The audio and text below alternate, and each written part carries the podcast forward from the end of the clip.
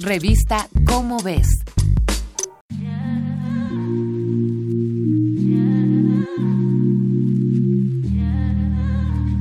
El pasado 19 de septiembre de 2017, los habitantes de la Ciudad de México realizaron como todos los años en la misma fecha un simulacro masivo en memoria del terremoto que afectó a la ciudad 32 años atrás.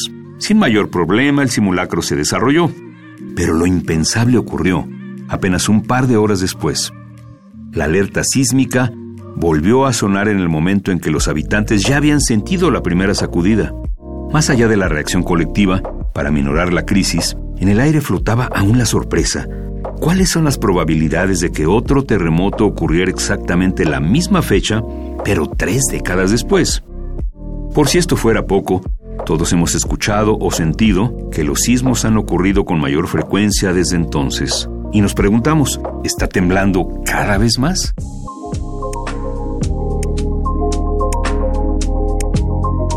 Se le llama sismicidad al número, frecuencia e intervalo de magnitudes de los sismos en determinadas áreas geográficas. Por ejemplo, la mayoría de las ciudades de Estados Unidos tienen una sismicidad tan baja que desde 1900 solo han ocurrido 8 sismos arriba de los 7 grados en la escala de Richter, mientras que en México, en el mismo periodo de tiempo, han ocurrido 34 sismos, lo que significa que en el vecino del norte ocurre un sismo importante, en promedio, una vez cada 14.7 años, mientras que aquí es uno cada 1.6 años. No es extraño ni anormal, dada la sismicidad de la ciudad, que ocurran más de un sismo importante el mismo año. Los sismólogos, como gran parte de la población, se cuestionan sobre la posible relación entre los sismos del 7 y 19 de septiembre de 2017.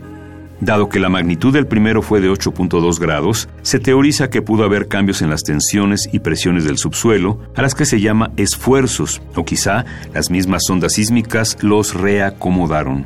Hasta la fecha, no se han encontrado evidencias de que el temblor del 7 de septiembre desencadenara el del 19 del mismo mes, pero los análisis son largos y toma tiempo llegar a una conclusión. Y aún no se responden las preguntas. ¿Está temblando más? ¿Qué tan probable era que ocurrieran dos temblores la misma fecha? ¿Están afectando otros fenómenos como las manchas solares, la cantidad y fuerza de los temblores que ocurren? Una réplica es un sismo de menor magnitud que ocurre en el mismo lugar del sismo principal. El sismo del 19 de septiembre tuvo más réplicas que ningún otro registrado en nuestra historia, pero esto no necesariamente indica que tiembla más. Lo que sí indica es que el Servicio Sismológico Nacional cuenta con más estaciones sismológicas y puede detectar sismos más pequeños.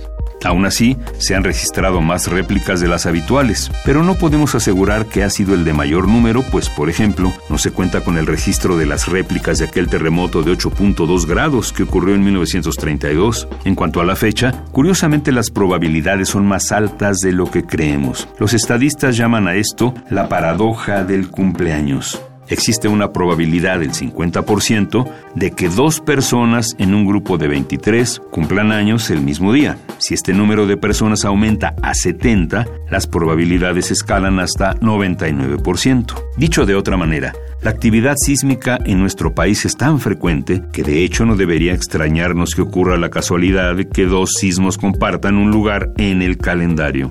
Lo mismo con cosas como las manchas solares o el comportamiento de los animales. No existe una correlación entre estos hechos y la actividad sísmica. Nosotros la hemos visto porque nuestra experiencia ha unido dos hechos aislados. Y de nuevo, esto solo se consigue por la frecuencia con la que ocurren los sismos. Así que las aclaraciones están hechas. La actividad sísmica aún es normal. No se pueden predecir los sismos, ni siquiera por el comportamiento de los animales, y no era del todo imposible que dos sismos ocurrieran un 19 de septiembre. Esta es una coproducción de Radio UNAM y la Dirección General de Divulgación de la Ciencia de la UNAM, basada en el artículo Sismos, ¿está temblando más que antes?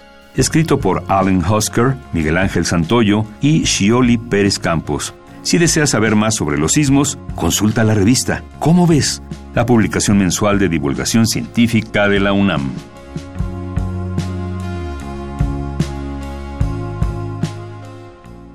Revista Cómo ves.